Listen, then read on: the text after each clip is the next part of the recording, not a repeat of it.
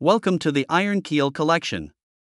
Today's story is called Break Out of the Mold and Vote for a New Party. Written by Shôn Ellerton on June 27, 2023. Subtitled Stop Making the Excuse That It's Too Risky to Vote for a New Party.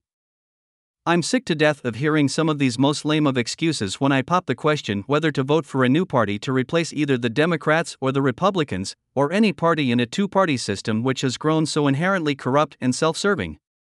What's the point? If you vote for them, Mr. Bad Guy will get in. We don't need a new party at the moment. They don't know enough about politics and will mess things up. But the worst one of all it's too risky at the moment to vote for anyone new.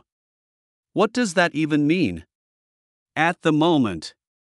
I'm sorry, but it's been at the moment since I can remember, and that was a long time ago when John Anderson was on the ballot against Reagan and Carter back in 1980.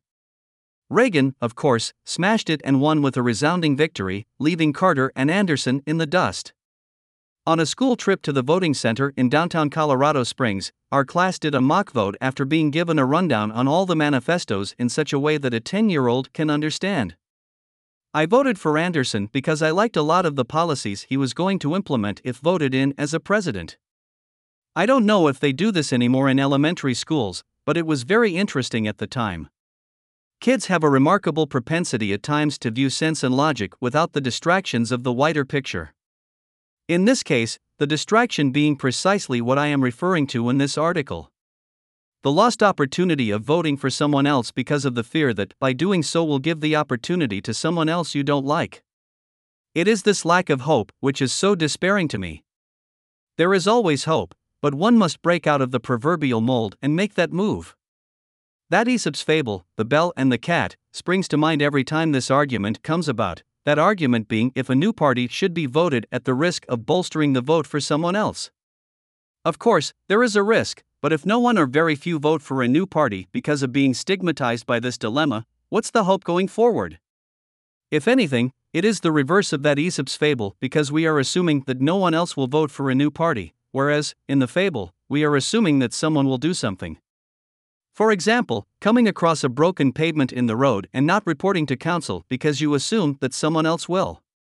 But coming back to my point of the feeble excuse of stating that it's too risky at the moment to vote. Answer me this, then. When will it not be risky to vote for a new party? When there is global peace? Sure, as if this will happen in our lifetime. When the two main opposition parties are attending community events together and discussing and debating policies and proposals with civility and respect? Yeah, right. How often is debate and discussion carried out without trashing the other side and focusing more on destroying the enemy rather than improving their own side?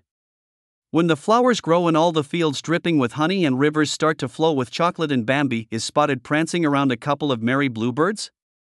Yup. It's sheer fantasy. What's the answer? The silence is deafening because there is never a time except the present. We do not have to be limited to voting for the same two parties. We do not have to be coerced into voting for one of two parties for fear of being branded as a supporter or sycophant of the party someone doesn't like. And we certainly do not have to be made to feel that as an independent voter, you are deemed an ill informed and ignorant rebel. So, if you don't like either of your two main political parties, Raise a little hope, have a little faith, and break out of the shell. Don't be coerced or influenced by others in making the decision for you. It's unlikely that any party will satisfy all your requirements, but the one that fits most of them could buy that new party, and if so, take the plunge and be a trendsetter. There is no time like the present, and it is always risky to vote for the underdog, but at least you're giving it a shot by doing so. Remember that where this is risk, there is also reward. Also, remember that there have been many moments in political history in which a new party has come to power, shaking off the old and tired incumbent parties which we have grown so weary of. Agreed, it does not happen often, but sometimes it does, and when it does, there is good reason. When the existing two parties have grown so fiscally and morally corrupt that they have lost their people. If everyone thinks like how most people think, change is unlikely to happen. Tired and established political parties drink from the nectar cup until time immemorial, serving not the people but rather themselves. They thrive on dividing and conquering the people, and for this to happen, they need each other equally. They will also fight to the death to ensure that no new party will thrive, but the fight can be won by you, the voter.